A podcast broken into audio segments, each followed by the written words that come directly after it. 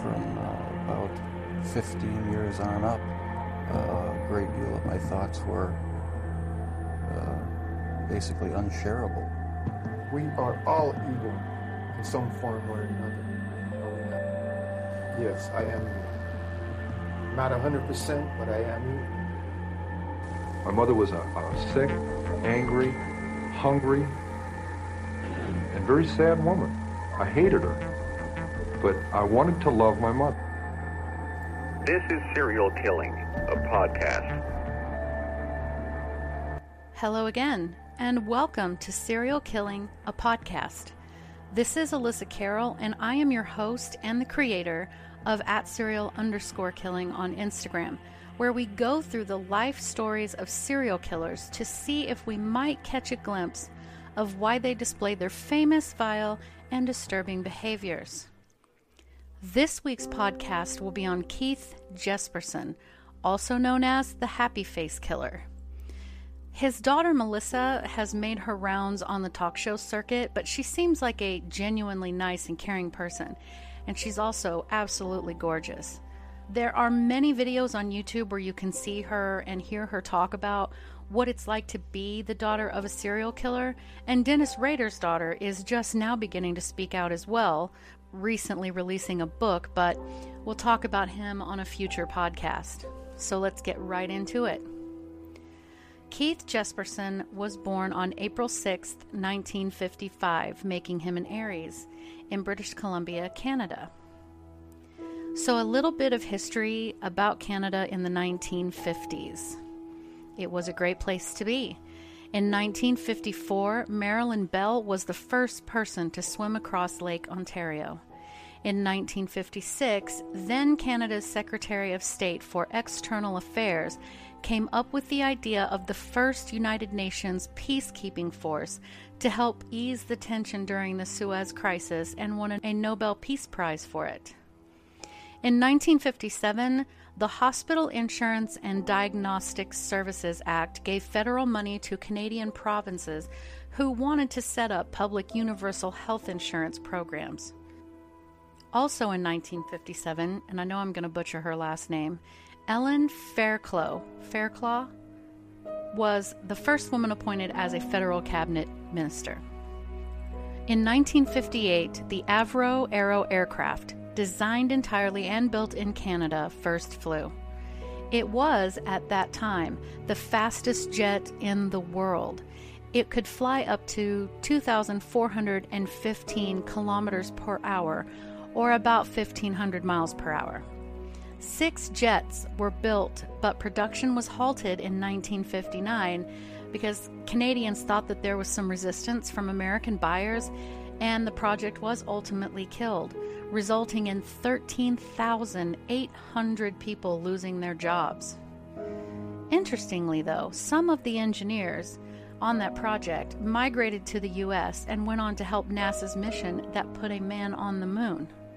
After World War II ended, Canada's gross national product had more than doubled after Canada had a surplus, which enabled them to give $2 billion to the UK and Western Europe to help stabilize the nations and recover from war.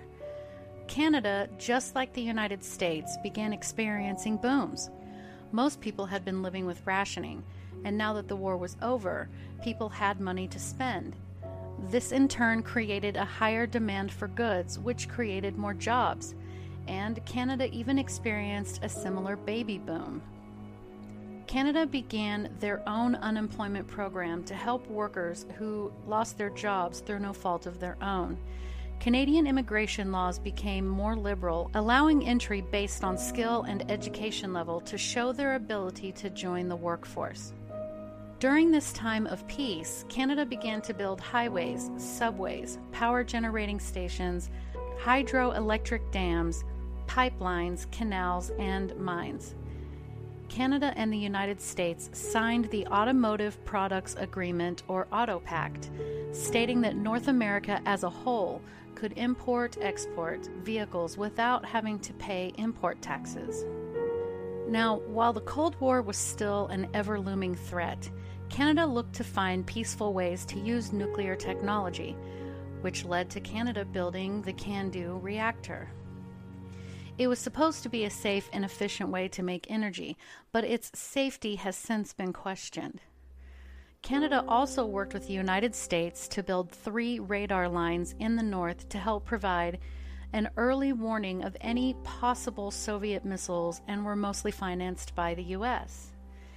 In 1956, the European Common Market was established, which placed high tariffs on Canadian goods, which made exporting more difficult. Also, during this year, the Canadian Labour Congress was created and it represented about 80% of all Canadian Union members and worked to help workers keep higher wages and safer work conditions. So, as you can see, for the most part, Canada as a whole was doing quite well during the time of Keith's birth. Keith Jesperson's parents were Leslie or Les and Gladys Jesperson. Now, you will hear that word or that name less a lot. Les was born in Saskatchewan on March 14, 1928. His childhood and younger years were spent learning how to be a blacksmith in his father's shop, which eventually served him well as he later bought the business. He learned machining and he joined the Canadian Merchant Navy, supplying the U.S. Air Force during World War II. Les married Gladys in 1948 they honeymooned by traveling down the California coastline. He later started a business called Cruising Coffee, selling coffee from trucks to businesses. He also started a boxing club as well as a search and rescue squad. He spent a lot of time outdoors mountain climbing and he took his children with him. He owned a machine shop and Les was a violent alcoholic and abusive to his family. Keith's mother, Gladys, was described as a gentle and unassuming lady. She was a housewife and a mother who enjoyed cooking, making clothes, and taking care of her children. Keith was the middle child out of five total. Les was mean to his wife and children for sure, but he singled Keith out specifically. His father looked down on women, believing that a woman should know her place, which was most definitely below a man's. He used aggressive, sarcastic comments at his children and especially Keith, belittling them constantly. What little attention Keith got from his father was nearly always negative and mean. And violence and aggression was actually a reoccurring theme in Keith's lineage. His grandfather, Les's father, was also known to be a violent alcoholic who was a bit of a pyromaniac. His grandfather's brother, which would have been Keith's great uncle, was also known to be a sexual sadist. When Keith was around five years old, he began to torture and kill animals. He bludgeoned a gopher in the head. He caught and nailed crows to a board and threw knives at them. He nailed cats as well as small dogs to a board and impaled them with needles or nails. He would tie two cats' tails together with wire, then hang the cats over a rope or clothesline, then watched as the cats fought and clawed each other until one was dead. He once picked up a cat, threw and smacked it against some pavement, then finished killing it by strangling it to death, all while his father watched. His father then went and bragged about it to his buddies. Les also thought it would be funny to shock Keith with electricity in a greenhouse. Now, Keith claims that his father used 220 volts, though Les said it was only 12 volts. Keith stated that his earliest childhood memory was of he and his siblings at a park. He climbed up to the top of a slide and rolled a rock down the slide but the rock hit his little brother in the head, making it bleed and thus making the little boy cry. Sometime in Keith's youth, the family moved from Canada to Washington and into a trailer park. As Keith grew older, his body also continued to grow and grow and grow. The kids at school bullied him badly over his well above average height and build. The kids, as well as his own brothers, called him Igor. Between the physical and mental abuse Keith suffered at home, along with the bullying he endured at school, he became a loner. He was cripplingly shy and would often get into trouble for bad behavior. And when his father found out, he would beat Keith mercilessly in front of other people. So, in turn, when Keith was about 10 years old, he beat another boy nearly to death before he was stopped by his father. The boy had gotten Keith in trouble for things Keith had actually not done, and Keith said that he fully intended on killing that boy. His father, Les, for once, didn't actually beat Keith for this action, though. Keith once called a woman a bitch, and her teenage son, enraged as anyone would be, I'm sure, stormed up to Keith, kicking him repeatedly with these pointy toed cowboy boots. When his father found out, he beat Keith so severely, so savagely, that he wouldn't stop until Keith could no longer scream. He also stated that a local dairy farmer forced Keith and some other kids to strip off their clothes. The man also stripped down and then asked the kids to touch his genitals, but Keith ran away.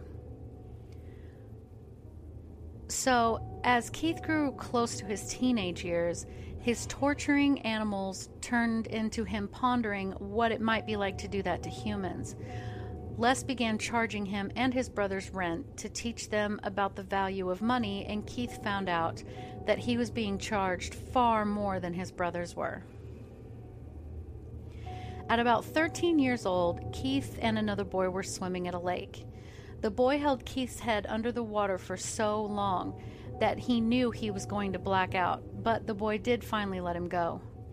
Later, at the public pool, Keith saw that same boy he got into the water. He approached the boy and held his head underwater until a lifeguard forced him to let the boy go. Keith said he had every intention of killing that boy. Later, he used a BB gun to shoot a neighbor in the groin and another neighbor in the butt while he was bent over picking up raspberries.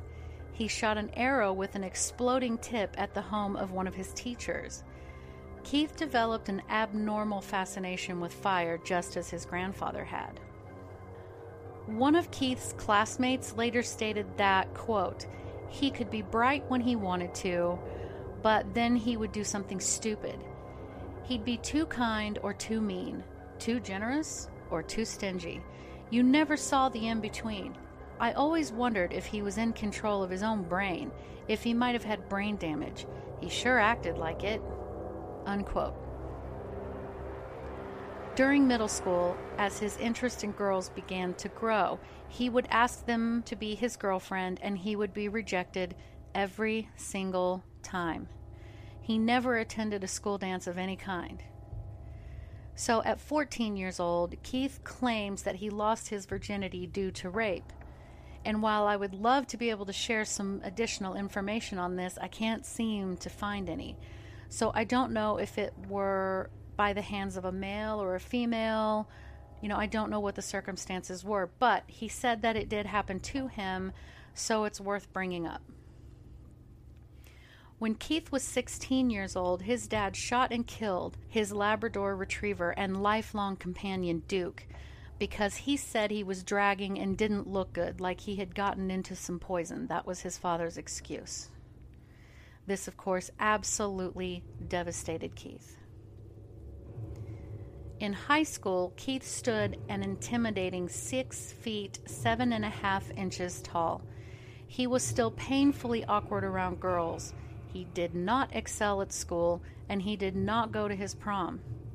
Keith did manage to graduate from high school in 1973 but he never entertained the notion of going to college because his father told him he would never succeed.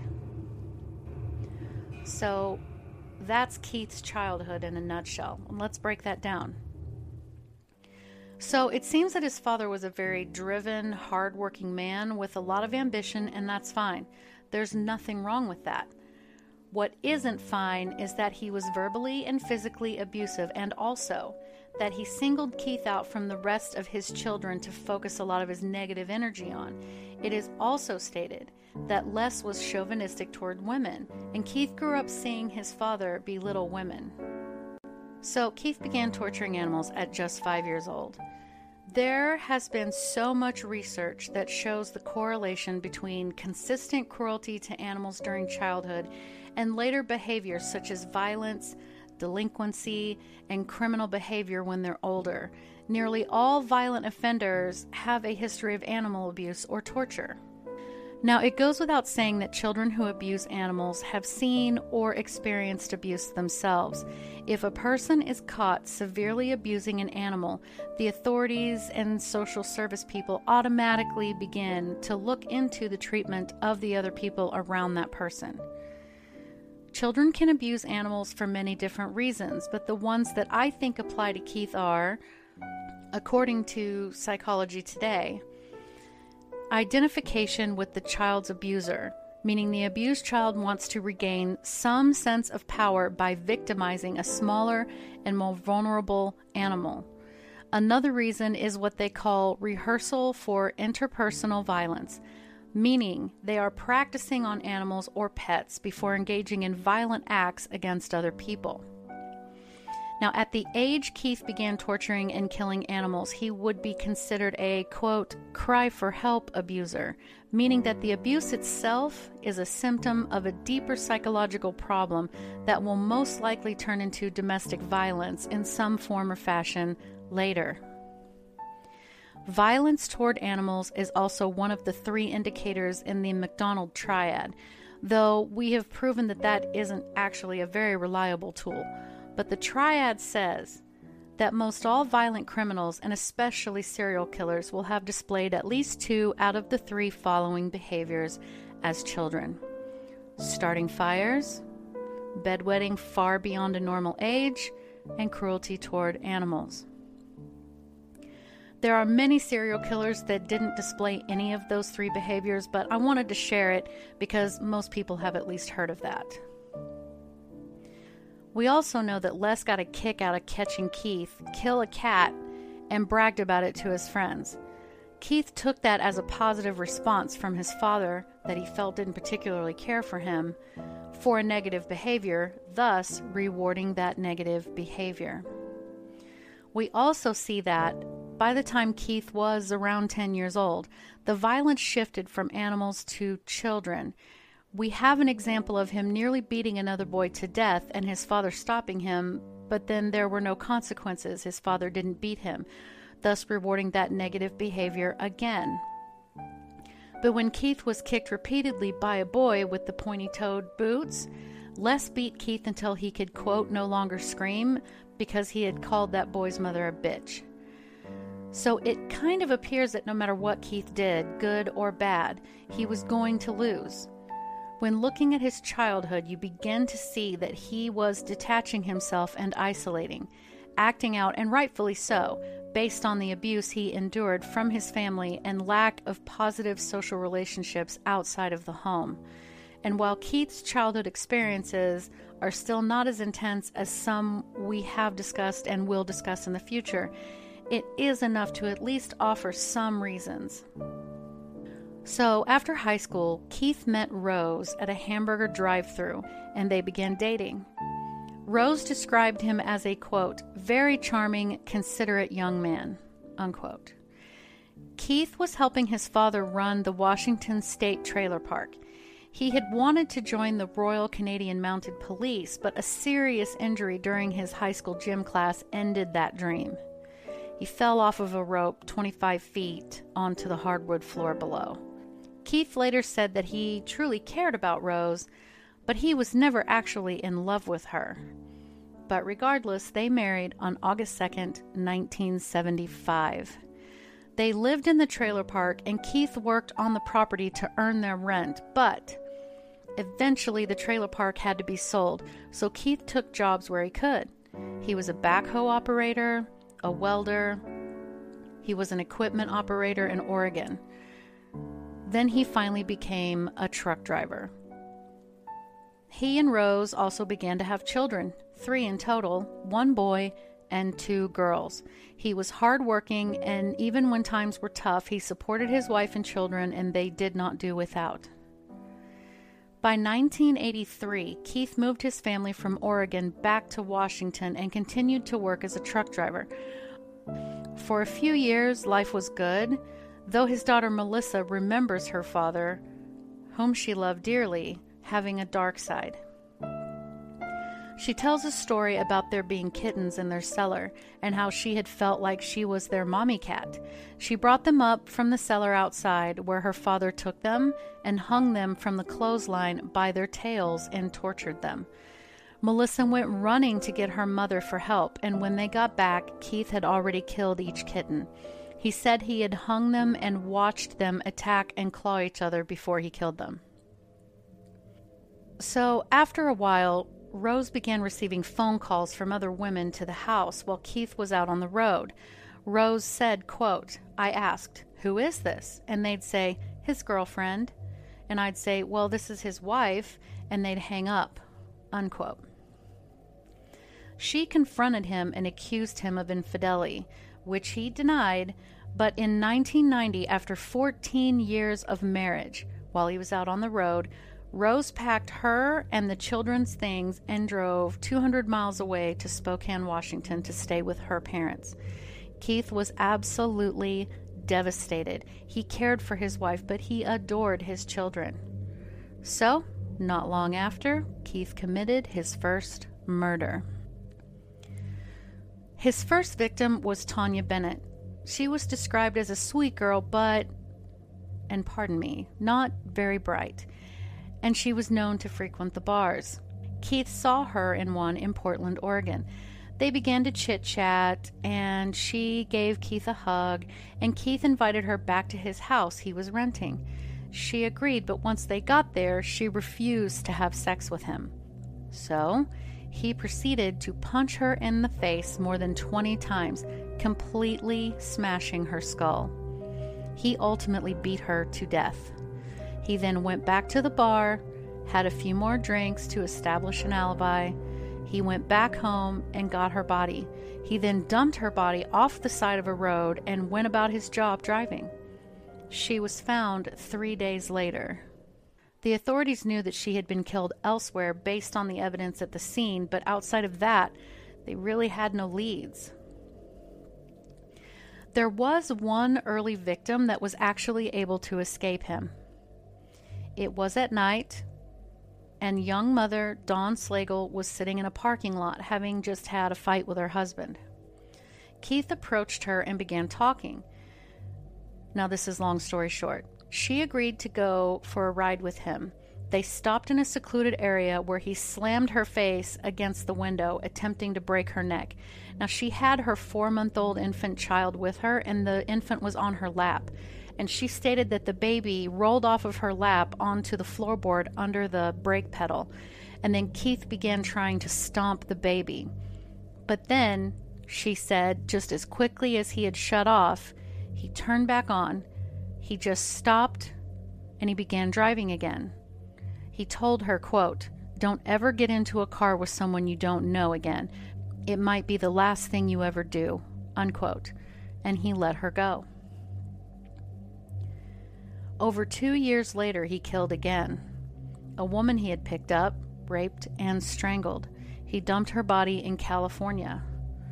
A month after that, another victim was found. Keith later said she was a prostitute who had approached him at a truck stop and knocked on his door while he was sleeping. He, of course, let her in, then raped her and strangled her, dumping her body along the road in California. Two months after that, a woman he had slept with before, as she was a prostitute, said that it was going to cost him more than it had before. He refused to pay the additional amount and he killed her. In 1993, Keith met a transient woman at a truck stop. He took her inside and bought her something to eat, and then she agreed to have sex with him in the bunk of his semi. He then strangled her, and drove several miles down the highway before dumping her body on the side of the road. His next victim was a woman he met at a truck stop in Florida while she was hitchhiking. She said she was trying to get from Miami to Nevada and he offered to give her a ride. Once he got her inside the semi, he raped her, strangled her, and dumped her body off the highway nearly six hours later as he was nearing the Florida state line. So he left her body in his semi for six hours. Now, he would drive in to see his children when he could, taking them out to eat, buying them gifts. But again, his daughter Melissa remembers him talking pretty openly about his sex life, which of course made the children very uncomfortable. The most disturbing of his murders was of a young woman he met who he offered to give a lift from Spokane, Washington to Indiana. Now, let's put this into perspective, okay? Truck drivers are only allowed to drive so many hours in a day. I believe the current rules are that they can only drive 11 hours a day. They also have to take a mandatory 30 minute break after no more than 8 hours of being considered on duty, whether they are driving or not. On duty just means that they're either driving or they're doing a truck and trailer inspection or they're sitting in line waiting to be unloaded. You get the idea. Now, I know that the laws for truck drivers have changed in recent years and they're more strict.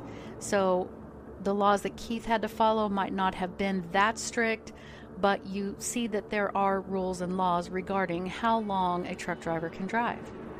So, driving from Spokane to just the Indiana state line alone is nearly 2,000 miles, and it takes over 30 hours if you drive with no stops to sleep, no eating, no taking a break, no potty breaks, nothing.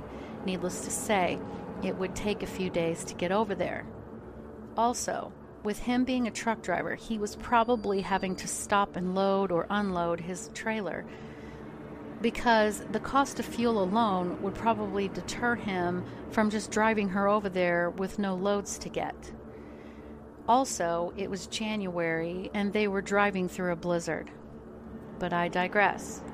This young woman was becoming impatient about how long it was taking to get to Indiana. He stopped the truck, he grabbed her, he raped her, he strangled her, he resuscitated her, and strangled her.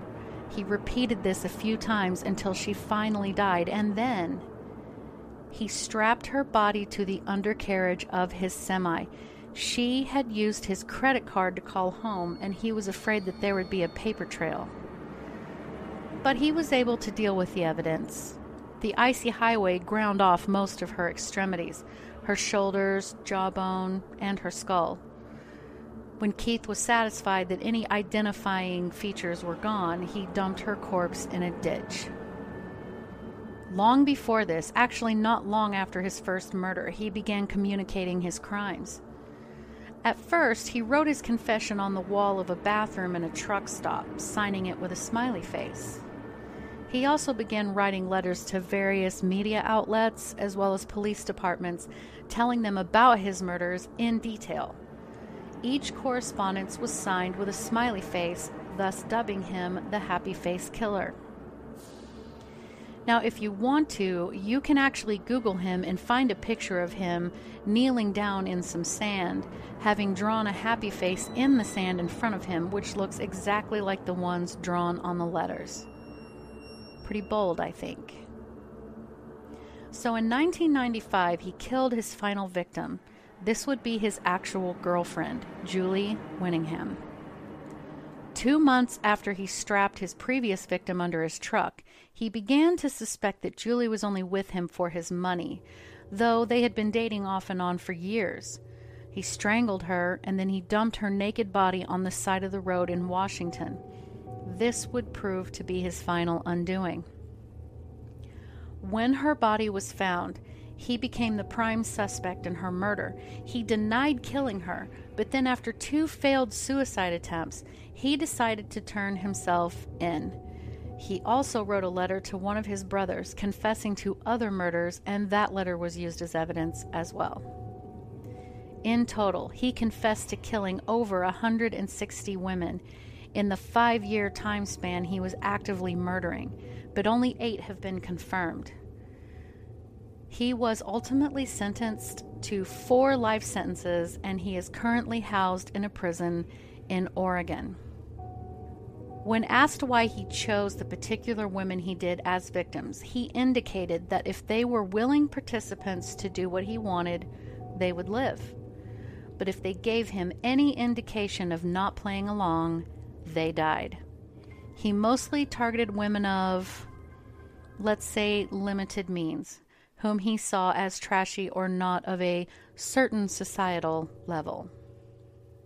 So, as far as his serial killer classification, as to how we would classify Keith Jesperson with regards to being a serial killer, I'd have to say he almost fits in two categories power control and mission. Power and control serial killers get satisfaction from the domination and humiliation of their victim, and these people live by their own rules. But he also seems to fit the mission type, where he feels the need to kill off a certain type of people. In Keith's case, it was prostitutes and transients. As far as having a mental disorder, Keith Jesperson is believed to be a true sociopath, which can also be called antisocial personality disorder. Like Aileen Wuornos in my previous podcast, they begin to show signs in childhood of lying, breaking laws, acting impulsively, and having a lack of any kind of conscience. They have shallow emotions, are nearly incapable of real love, which you remember Keith admitted that he was not in love with his wife. And they need a lot of stimulation and they're very manipulative. So, my opinion is that Keith was most likely born more so than conditioned to kill. While his father was not an ideal disciplinarian, I have read a lot of articles with interviews with Les Jesperson where he completely denies ever abusing Keith and that he just used the punishments he was taught to use from his own father. Now, of course, we know now that beating a child with a belt on the bearskin repeatedly is not right, but the generations before us were taught differently. Other family members state that Keith was singled out more than his siblings, and it is apparent that no one bothered to intervene when he began displaying troubling behaviors at such a very young age.